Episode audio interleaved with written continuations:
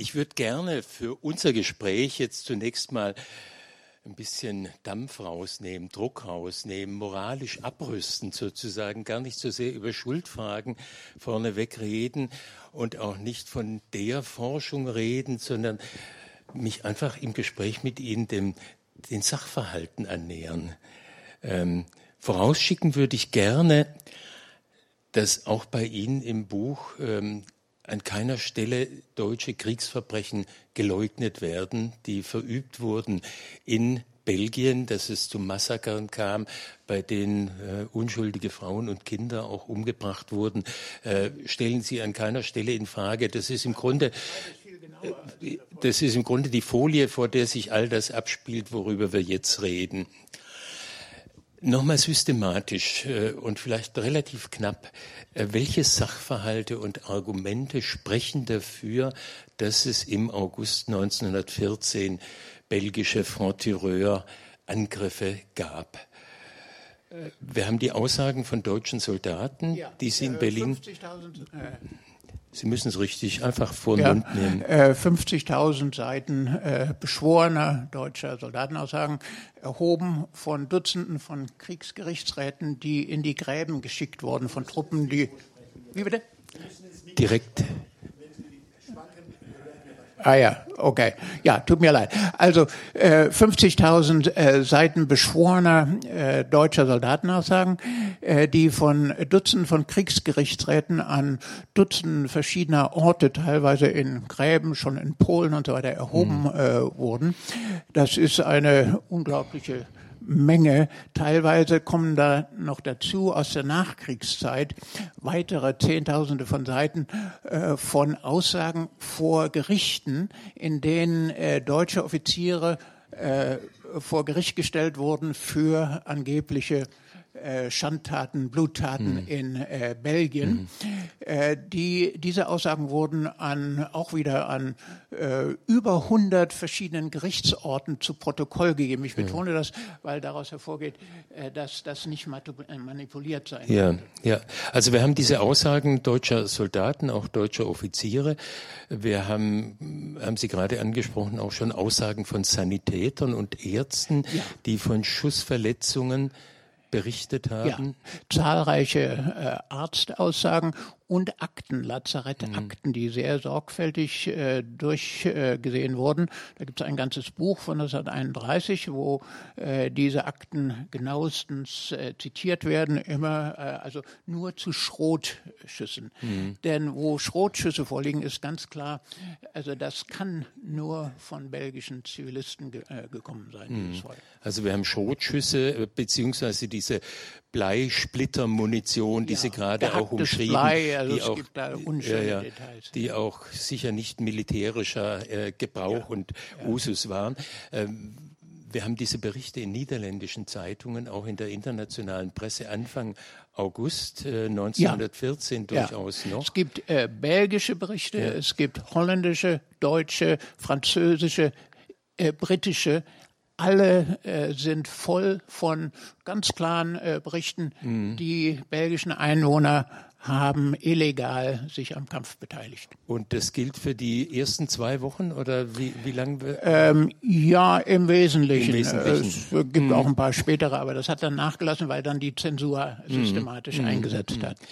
Es gab offenbar, entnehme ich jetzt auch Ihrem Buch, äh, 1930 eine Erklärung belgischer und deutscher Kirchenvertreter, eine gemeinsame Erklärung, ja. in der auch von diesem Front Tireur Widerstand äh, und diesen Front Tireur äh, Kämpfen die Rede war. Von beiden Seiten, belgische und deutsche ja. Kirchenvertreter waren sich darüber einig durchaus, aber darüber wurde dann nicht mehr berichtet. Aber das Dokument gibt's. Ja, das Dokument äh, gibt es.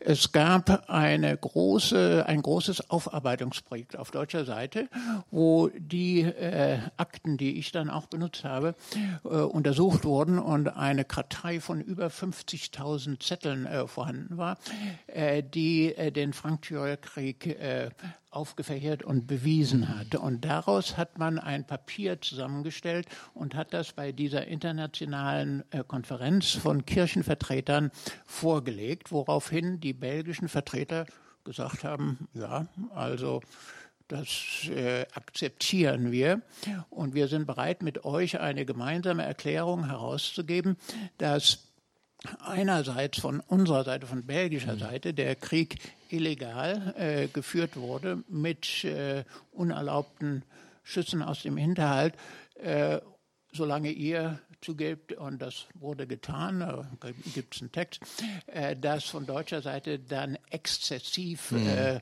mit unnötiger äh, Grausamkeit und viel zu großem Blutvergießen reagiert wurde. Mhm.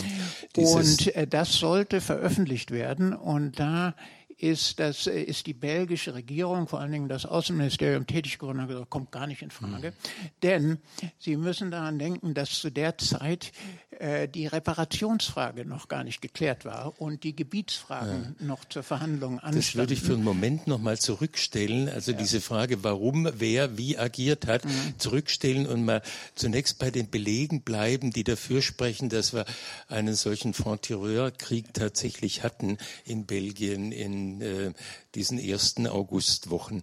Wie sah das Vorgehen auf deutscher Seite aus? Auch ohne Bewertung jetzt zunächst mal, ohne rechtliche Bewertung. Häuser niederbrennen, aus denen geschossen wurde, das war an der Tagesordnung natürlich. Äh, ja, es wurden Häuser niedergebrannt, es wurden äh, sehr viele Menschen spontan erschossen oder, oder verwundet im Gegenzug zu Feuer, was aus mhm. den Fenstern kam.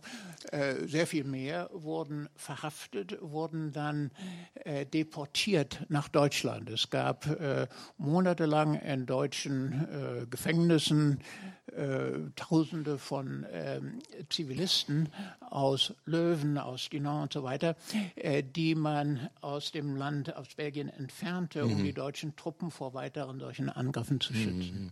Es gab standrechtliche Erschießungen, aber auch Erschießungen ja, ohne jede Art von Standrecht, also im Grunde Fusiladen, äh, Hinrichtungen, ohne dass vorher auch der Versuch unternommen worden wäre, standrechtlich zu klären, ob da ja, Schuld vorlag. Also da muss man unterscheiden Mhm. Ich meine, wenn, äh, wenn aus einem Fenster auf Sie geschossen mhm. wird, äh, dann brauchen Sie kein Kriegsgericht mhm. anstellen, dann können Sie mhm. zurückschießen. Ja. Und äh, äh, was äh, äh, kriegsgerichtliche Folgen gehabt hat, ist, wenn jemand verhaftet wurde, der im Besitz eines Gewehrs war. Mhm. Und dann musste festgestellt werden, ja, wurde aus dem Gewehr geschossen. Das, das kann man sehen, ob, ob das gebraucht war oder nicht. dann spielte eine Rolle, wer das beobachtet hatte, ob Patronen in der Tasche oder auf dem Fenster Fenster gefunden, also solche Sachen. Und das wurde, äh, das ist nachweisbar, mhm. wurde von deutschen Kriegsgerichten sehr ernst ja. genommen. Da hatten die Soldaten ja. äh, die Auflage, ihr bringt den Verdächtigen mit Beweismaterial und Aber es ist nicht immer, dann, äh, es ist nicht immer so vorgegangen worden, dass äh, genau untersucht wurde, sondern es ist gelegentlich auch mal wirklich zu reinen richtig. Hinrichtungen ja, gekommen, also wirklich zu Massakern gekommen. Sie beschreiben in Ihrem Buch ja auch Fälle, wo dann wirklich Frauen und Kinder und Männer an die Wand gestellt werden und in einzelnen Gruppen erschossen werden. Also das ist sicher mit nichts zu rechtfertigen, was da äh, passiert ist. Das ist äh, auch von Repressalien ähm, ja, das, das ist, ist die Rede. Das ist nicht, also nicht zu beschönigen. Das ist nicht aber zu beschönigen. es ist im, hm. äh, in Hinsicht auf die Forschung, die das leugnet, ist hm. äh, auch darauf hinzuweisen, dass ein relativ großer Prozentsatz der Hinrichtungen äh, in rechtlich korrekter Weise nach teilweise hm. ziemlich gewissenhaften kriegsgerichtlichen Untersuchungen erfolgt ist. Ihnen kommt es wesentlich darauf an, dass Sie sagen, es ist äh, im Grunde ja Gewalt und Gegengewalt, die eine, Rolle gespielt hat. Es ja. ist eben ein anderes Bild, als was äh, sonst gezeichnet äh, ja. finden, ja. Äh, dass im Grunde die ähm, ja. blutrünstigen Hunnen in Belgien einmarschieren und grundlos äh, Massaker verüben. Sie sagen, da schaukeln sich Gewalt und Gegengewalt hoch. Und was mir auch wichtig erscheint, äh, noch zu diskutieren oder anzusprechen, ist, ähm, dass Sie im Buch die These vertreten, es ist kein von Einzelnen spontan, ähm, äh, es sind nicht Einzelne, die spontan kämpfen und ja. Widerstand leisten, sondern es ist, Sie, Sie sprechen von orchestriertem äh, Widerstand, der da stattfindet, von organisiertem ja. Front-Tireur-Krieg. Ja. Was spricht dafür, dass dies organisiert war, dass also letztlich die belgische Regierung, die belgische Armee involviert waren in diese ganze mhm. Angelegenheit und dass es nicht die private Einzelentscheidung eines Jägers ja. ist, der sich ja. dann irgendwo äh, hinter einem Dachziegel äh, versteckt ja. und den hochhebt und auf Deutsche ja. schießt. Was spricht dafür? Welche Argumente ja, gibt es? Äh, da haben Sie einen Punkt, äh, der ist schwierig, äh, weil es keine schriftlichen Unterlagen äh, gibt. Naja, und schriftliche Unterlagen gibt es oft nicht. Also äh, wir muss sind ich immer nach Indizien gehen. und genau. die Indizien sind folgende. Ich habe das ja genannt in den äh, Tornistern von vielen Tausenden äh, von äh, belgischen Soldaten äh, gab es äh, Zivilkleidung. Äh, die haben die systematisch mitgeführt. Das heißt, das kann ja nicht, das kann in Einzelfällen ohne Wissen von Vorgesetzten geschehen, aber ich glaube nicht in der Massenhaftigkeit. Äh, dann äh, sind äh, Waffen ausgeteilt worden. Wir haben Kunde von Agenten, die im Land rumgegangen sind. Wir haben Kunde von Polizeiämtern, die Waffen an Zivilisten ausgegeben haben. Da gibt es einfach eine Menge Dokumente, also äh, beschworene deutsche Aussagen, äh, die das im Detail äh, beschreiben. Und es wurden so viele Schießscharten gefunden, es wurden so viele neu ausgegebene Waffen in Privat, also Militärwaffen in Privathand gefunden. Also es gab da nicht nur die üblichen Jagdgewehre, die jeder zu Hause hatte, sondern plötzlich waren in Privatwohnungen auch äh, die neuesten Minier-Gewehre zu finden. Wie sind die äh, dahin gekommen? Also es gibt eine ganze Menge Indizien dieser Art, äh, die derartig massenweise äh, vorliegen, äh, dass es, glaube ich, äh, ausgeschlossen ist zu sagen, das war hier und da mal eine kleine Privat, äh, Privatinitiative hm. von zwei, drei hm. Leuten. Also ich habe mir jetzt äh, unter diesem Gesichtspunkt, welche Indizien gibt es noch ein paar andere Dinge aus dem Buch notiert. Äh, da war zum Beispiel in Löwen und an anderen Stellen gab es Signale, die äh, ah also ja. Leuchtmunition, ja. Leucht, ja. Äh, Leuchtkörper, die abgeschossen wurden oder akustische Signale, die offenbar das Signal dazu waren, diesen diesen ja einen Hinterhalt dann auch wirklich zu beginnen.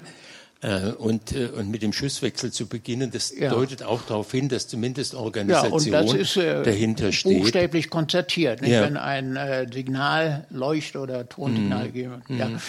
Und dann, und dann äh, leuchtet mir durchaus auch die Argumentation ein, die ich bei Ihnen gefunden habe, dass Sie sagen, in den allerersten Kriegstagen äh, waren diese Angriffe noch nicht sehr häufig. Es musste, ja.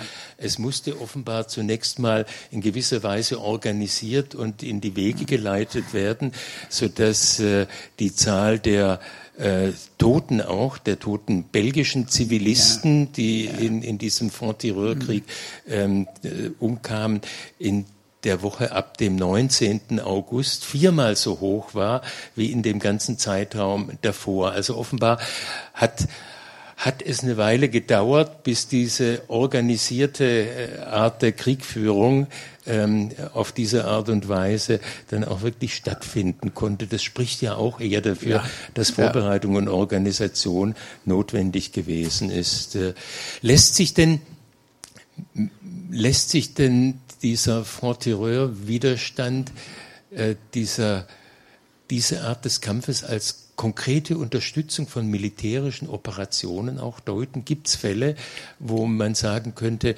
da tritt er so gehäuft auf, und dient einem ganz konkreten militärischen Zweck. Also Sie beschreiben einmal, da ging es um die fünfte französische Armee, glaube ich, ja. die offenbar ein paar Stunden gebraucht hat, um noch zurückzukommen. Ja. Und ja. genau da muss es dann besonders heftig gewesen sein, was auch gegen diese These des Zufalls spricht. Ja, äh, das kann man, äh, das habe ich, ich kann nicht alles reinmachen. Nee, nee, Im Buch ist zu sehen, da gibt es Karten und wenn man sich die Karten anguckt, wo die Hauptzusammenstöße zwischen der belgischen äh, und der französischen Armee einerseits und der deutschen Armee waren, dann sind das auch im Wesentlichen die Bereiche, wo es zu den stärksten Franktyreur äh, Überfällen gekommen ist. Und das hat damit zu tun, äh, dass, also, ja, es wird jetzt kompliziert, ähm, die belgische Armee konnte sich nicht leisten, äh, zusammengeschossen zu werden. Die konnte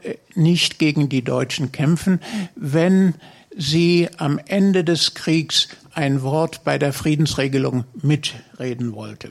Das heißt, der König äh, Albert hat seine Armee immer nur zurückweichen lassen, hat sie aufgestellt, äh, sobald die Deutschen kamen, ein Stück zurück, noch ein Stück äh, zurück, aus strategischer Notwendigkeit.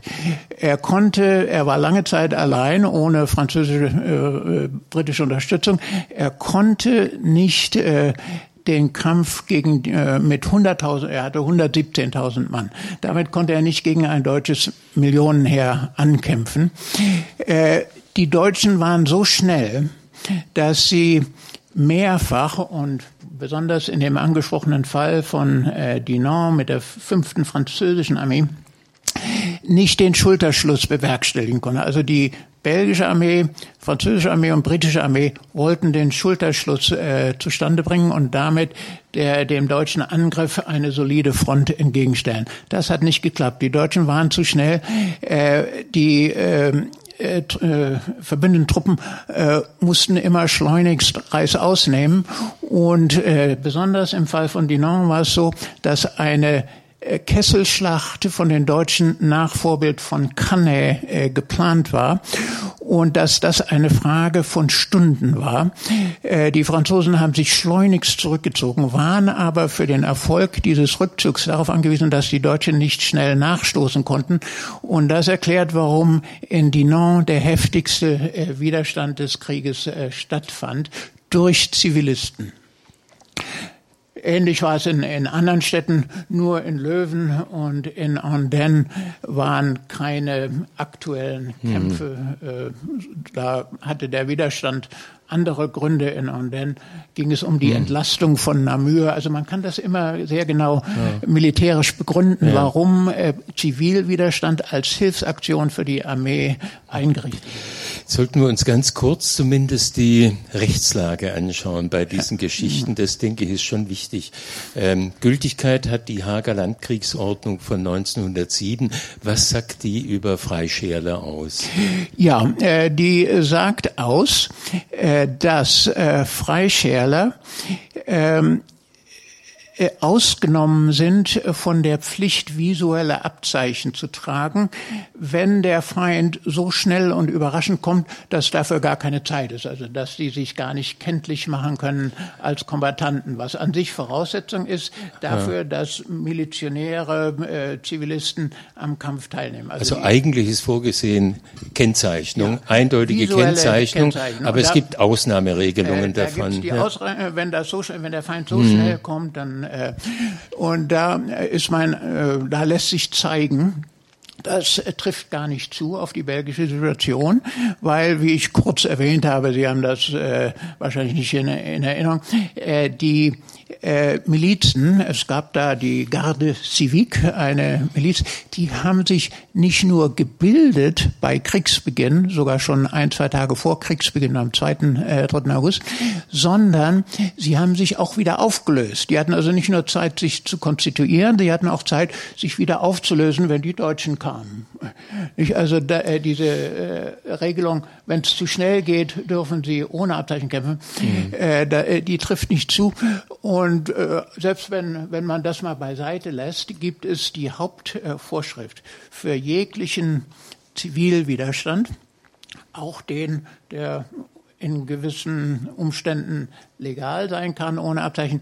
Auch für den gilt aber, es müssen die Waffen offen geführt werden. Das äh, wird zum Beispiel von Herrn äh, Kramer äh, verdreht. Und äh, es ist so, äh, dass damit nicht gemeint ist, dass man keine Deckung suchen darf. Das ist ja im, äh, in der Zeit moderner Feuerwaffen, muss man sich schon hinter einen Baum stellen dürfen. Also äh, das offene Waffentragen heißt einfach, man muss äh, durch Waffentragen äh, erkenntlich sein als Kombatant. Das heißt, wenn jemand als Briefträger durchs Dorf geht, während die Deutschen da einmarschieren, dann in einem Haus verschwindet, eine versteckte Waffe vorholt, aus einer Mansarde einen deutschen Soldaten totschießt, äh, die Waffe wieder versteckt und wieder als äh, harmloser Briefträger auf die Straße kommt, dann hat er das Völkerrecht gebrochen, weil er das Gesetz des offenen Waffentragens nicht beachtet mhm. hat.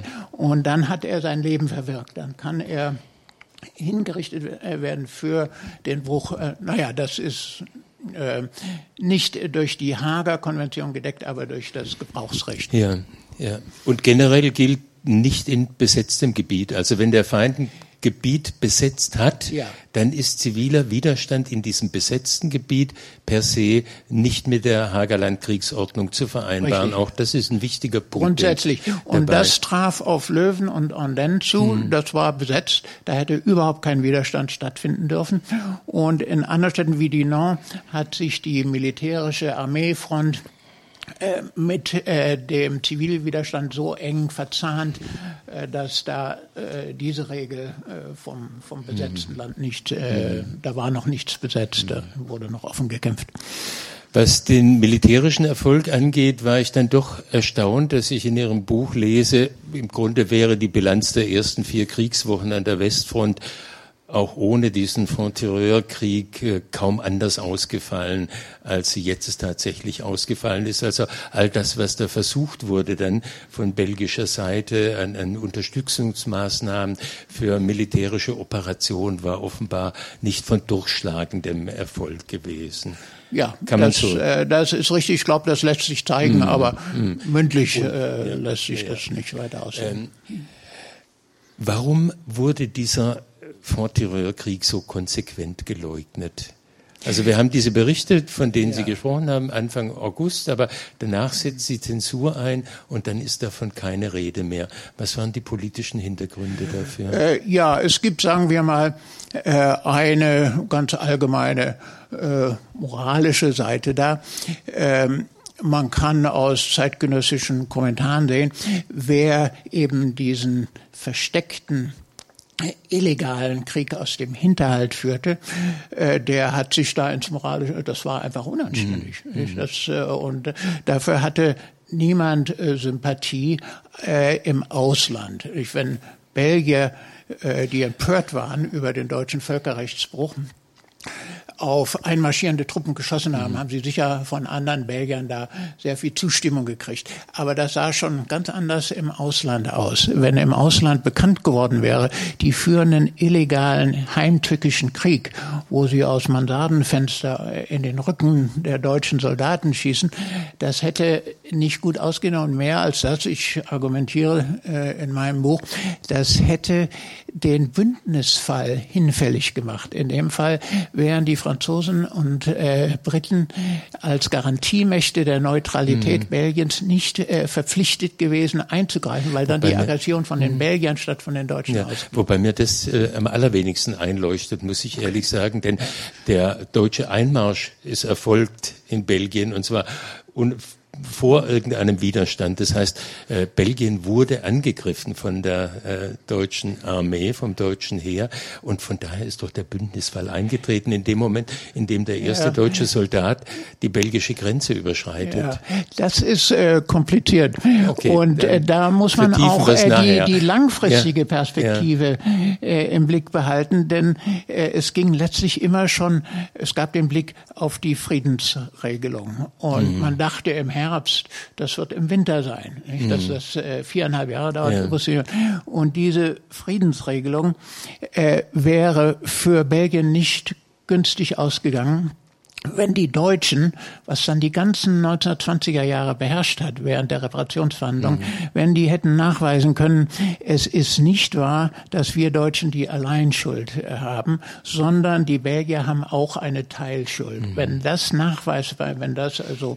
überzeugend nachweisbar gewesen wäre und die Deutschen haben sich darum bemüht und zum Beispiel mit Kirchenvertretern mhm. wurde diese gemeinsame Schuld auch äh, eingestanden, aber dann hintertrieben von den Auswärtigen Sporting. And um, äh, wenn äh, das den Deutschen gelungen wäre, wäre der Versailler Vertrag in einem wesentlichen Punkt zu Fall gebracht mhm. worden und wären bestimmte Regelungen zum Vorteil von Belgien äh, nicht möglich gewesen. Das hatten die immer schon, äh, der, der, niemand dachte ja, dass das so lange dauert. Mhm. mhm. Also in den 30er Jahren, in den 20er Jahren war es noch eine umstrittene Angelegenheit ja. zwischen Deutschen und Belgiern. Ja. Nach 45 ist die ganze Geschichte dann im Grunde erledigt worden, aber geschichtspolitisch erledigt worden, also ja. nicht durch Forschung erledigt worden. Das ist ja. mein Eindruck, wenn ich Ihr Buch lese, sondern mhm. im Grunde hat man sich darauf verständigt, an der Front jedenfalls keinen weiteren Streit suchen zu wollen ja. und hat von deutscher Seite aus dann es gab ja offiziell eine Kommission in den 50er Jahren mhm. offenbar, der von deutscher Seite aus Konze und ich glaube Rotfeld ja. noch mal jemand ja. angehört haben, wo man sich dann darauf verständigt hat, in Zukunft äh, reden wir von deutscher Seite aus nicht mehr von diesem Franc-Tireur-Krieg, äh, sondern übernehmen die belgische Sicht der Dinge oder die ja. Entente-Sicht der Dinge. Ja. Das ist nur eine rein politische Entscheidung gewesen. Ja, äh, das glaube ich auch.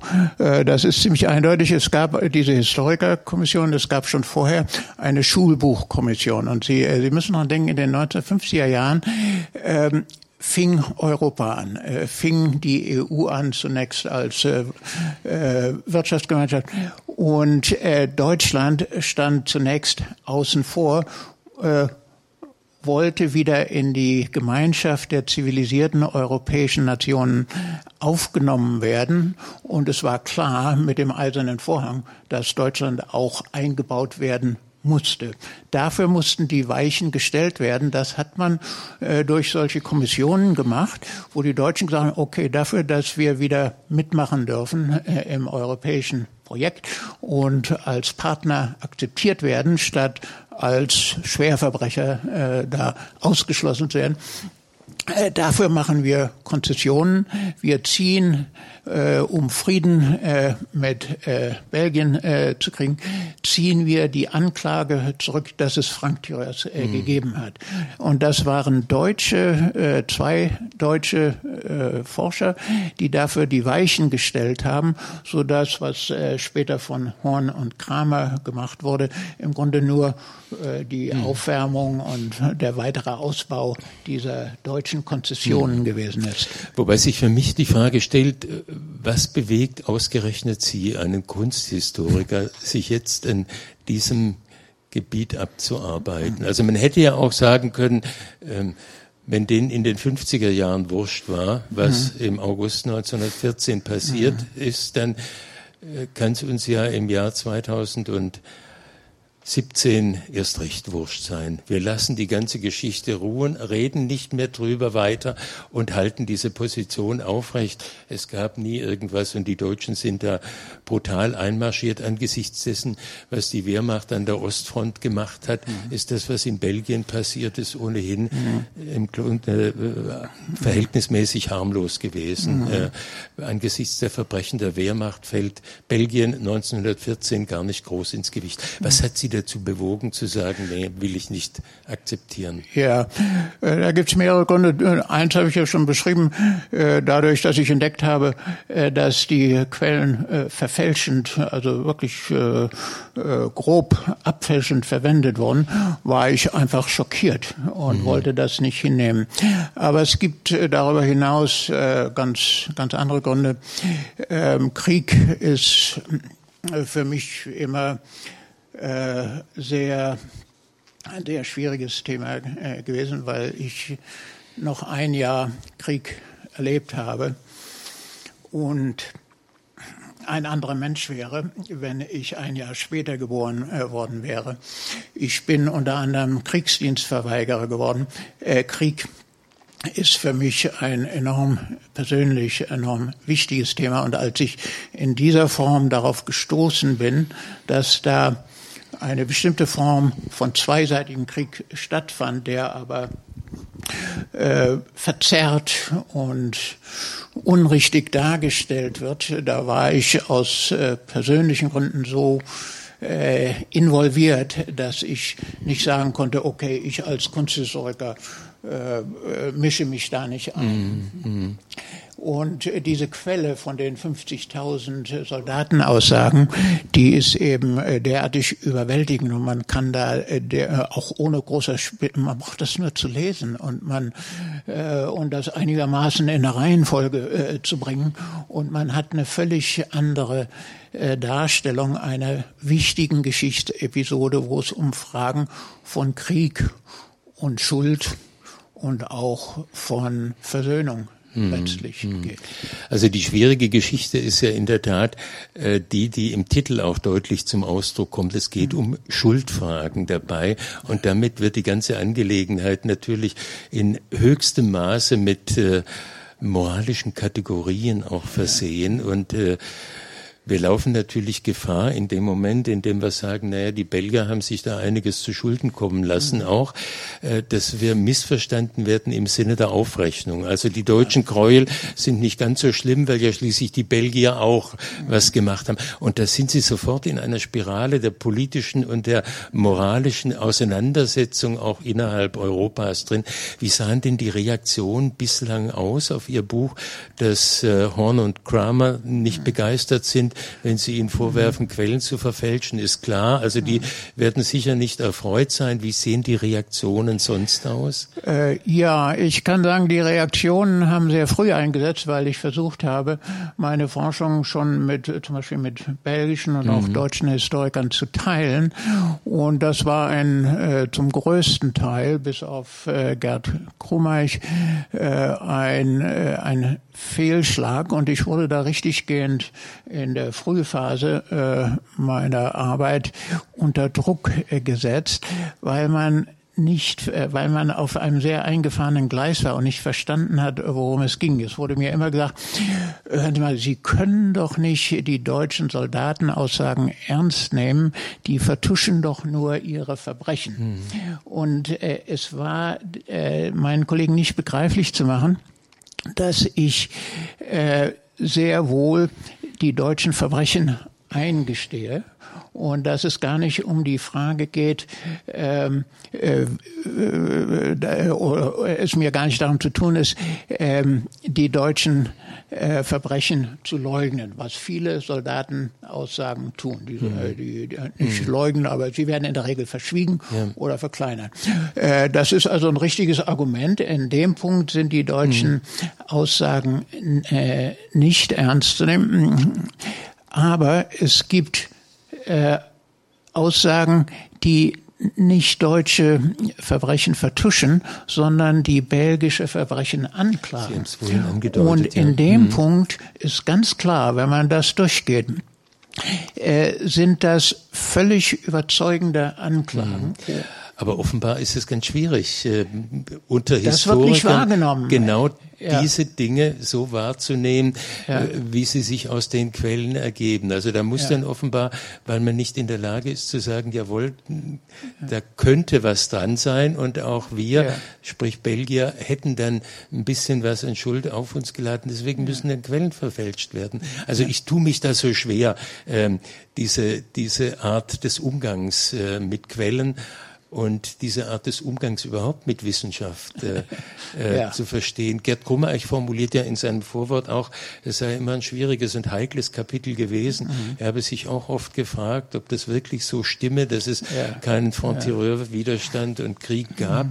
Aber ähm, die Gefahr sei groß gewesen in der internationalen Scientific Community, sich zu isolieren, wenn man bestimmte ja. Fragen aufwirft. Ja. Was Sie jetzt erzählen, deutet darauf hin, dass er da völlig recht hatte. Also ja, in dem Moment, in dem er das auf den Tisch legt, äh, isoliert man sich tatsächlich. Ich kann sagen, äh, dass ich da unter Druck gesetzt worden bin mhm. und das ist nicht begreiflich. Zum, also zum Beispiel Horn und Kramer haben in der FAZ äh, gesagt, wir haben erwiesen, was völlig richtig ist, dass deutsche Massaker und Atrocities äh, stattgefunden haben. Und jetzt kommt Ulrich Keller und kritisiert uns dafür.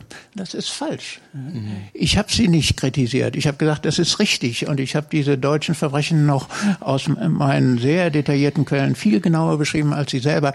Aber ich habe gesagt, was Horn und Krämer dabei ausgelassen haben, ist, dass eine Provokation vorlag äh, von belgischer Seite. Mhm. Und diese, diesen Perspektivwechsel, diesen vorgeschlagenen Blick auf das, was jetzt die Belgier zu dem ganzen Konflikt beigetragen haben, das wird nicht zugestanden. Mhm. Da sind die äh, Gleise so eingefahren und die Grundüberzeugung von deutscher Alleinschuld ist so äh, stark, äh, dass das nicht zugelassen mhm. wird. Nun haben kritische Historiker in der Bundesrepublik in Deutschland ohnehin schon Schwierigkeiten mit mhm. Christopher Clark gehabt und seinen Schlafwandlern und äh, der mhm. Vorstellung, man müsste jetzt doch davon Abstand nehmen, dass Deutschland die Alleinschuld am mhm. Ersten Weltkrieg äh, hat, was wir seit der Fischer-Kontroverse in den 60er ja. Jahren uns ja so angeeignet hatten. Jetzt kommen Sie auch noch daher und behaupten, die Belgier seien irgendwie auch noch mitverantwortlich mhm. für das, was in Belgien angerichtet wurde. Und das in einer Zeit, in der man durchaus die Befürchtung haben kann, dass das Wasser auf die Mühlen der falschen Leute ist. Also jetzt unter politischen Gesichtspunkten ja. gedacht. Also ich kann mir in Deutschland durchaus Communities vorstellen, die begeistert sagen, jawohl, wir wussten es doch schon immer, der deutsche Soldat hat sich nicht zu Schulden kommen lassen. Erst ja. in der Reaktion hat er entsprechend äh, dann vielleicht mal übers Ziel hinaus Taten verübt, aber eigentlich sind es die anderen, die schuldig sind dabei. Haben Sie keine Sorge davor, dass Sie da irgendwie... Äh, natürlich, das habe ich auch äh, sehr viel diskutiert mit Freunden, teilweise an meiner Universität in Santa Barbara, mit jüdischen Freunden, die natürlich äh, genau diese Befürchtung mhm. hatten. Und ich kann noch nicht einmal argumentieren, dass diese Befürchtung falsch war. Denn zum Beispiel, um nur ein Beispiel zu nennen, eine der ersten sehr lauthals und grob positiven Zustimmungen zu meinem Buch kam von der jungen Freiheit. Mhm. Das mhm. ist, ich weiß nicht, ob, ob das ja. bekannt ist. Mir war das nicht mhm. bekannt, aber äh, das ist ein, die sind mit der FDP so, äh, oder äh, ich dachte, wir wären mit den Freien Demokraten äh, so als ein rechter Flügel verbunden, aber sind, äh, also sind stehen noch viel weiter, noch viel weiter äh, rechts ja, also okay. deutlich, deutlich rechts. Und ja. Äh, also und, ja, Jugendorganisation die, die, der NPD laut, und was es da alles gibt, die werden alle begeistert ja, sein. Ja, die haben laut äh, mhm. Beifall mhm. geklatscht. Äh, das musste ich mir natürlich überlegen und ich habe dazu auch einiges im Vorwort äh, geschrieben und meine Meinung ist, äh, es kann nicht sein, dass man historische Tatsachen unter den Tisch kehrt, äh, weil äh, sie mhm. zur Waffe in äh, äh, Händen werden kann oder äh, verleumdend, verzerrend von anderen äh, verwendet werden kann. Das ist mit allen Dingen so. Sie können nichts, keine Wahrheit mhm. oder keine Tatsache in der Welt verbreiten ohne die Gefahr, dass das missverstanden oder misskonstruiert wird. Äh, Darum gibt es aber öffentliche Meinung. Mhm. Darum sitzen wir hier. Äh, ich soll ja ein, ein abschließendes äh, Wort sprechen. Mhm. Das fällt mir nicht leicht. Da habe ich nicht dran gedacht, dass Sie mich müssen ja auch gar nicht. Ich aber ich möchte sagen, es ist verlassen. sicher deutlich geworden. Ja, das ist mir auch vorgeworfen worden und ich muss das anerkennen, wenn man zwei Jahre lang, zweieinhalb Jahre lang nichts anderes tut, als solche Sachen durchzuackern und dann ein, ein Buch zu schreiben, äh, was wirklich, also manchmal schien das ein äh, eine Aufgabe von 20, von 24 Stunden pro Tag zu sein, äh, dann äh, investiert man da zu viel und äh, wird äh, sicher auch äh, sich selbst in einem gewissen Zeitabstand äh, korrigieren wollen. Und insofern ist diese äh, Diskussion gerade auch in den kritischen Bemerkungen äh, sehr wichtig für mich. Und ich denke, sie hat auch ähm, Perspektiven angezeigt, wo sehr fruchtbar weiter geforscht werden kann. Also zum Beispiel Es ja interessant, wenn mal jemand eine Dissertation vergibt über Nordfrankreich, was da genau geschehen ist. Das, und das, ich will auch gar nicht leugnen, dass das vielleicht dann äh, doch äh, auch manche Korrekturen bringt, äh, die in meiner äh, Sicht äh, äh, einzuarbeiten sind. Insofern danke ich für eine sehr äh, fruchtbare äh, Diskussion mit Ausblicke auf weitere Forschungsarbeit. Und Ihnen danke ich äh, für eine sehr äh, gute, produktive Diskussionsführung. Danke.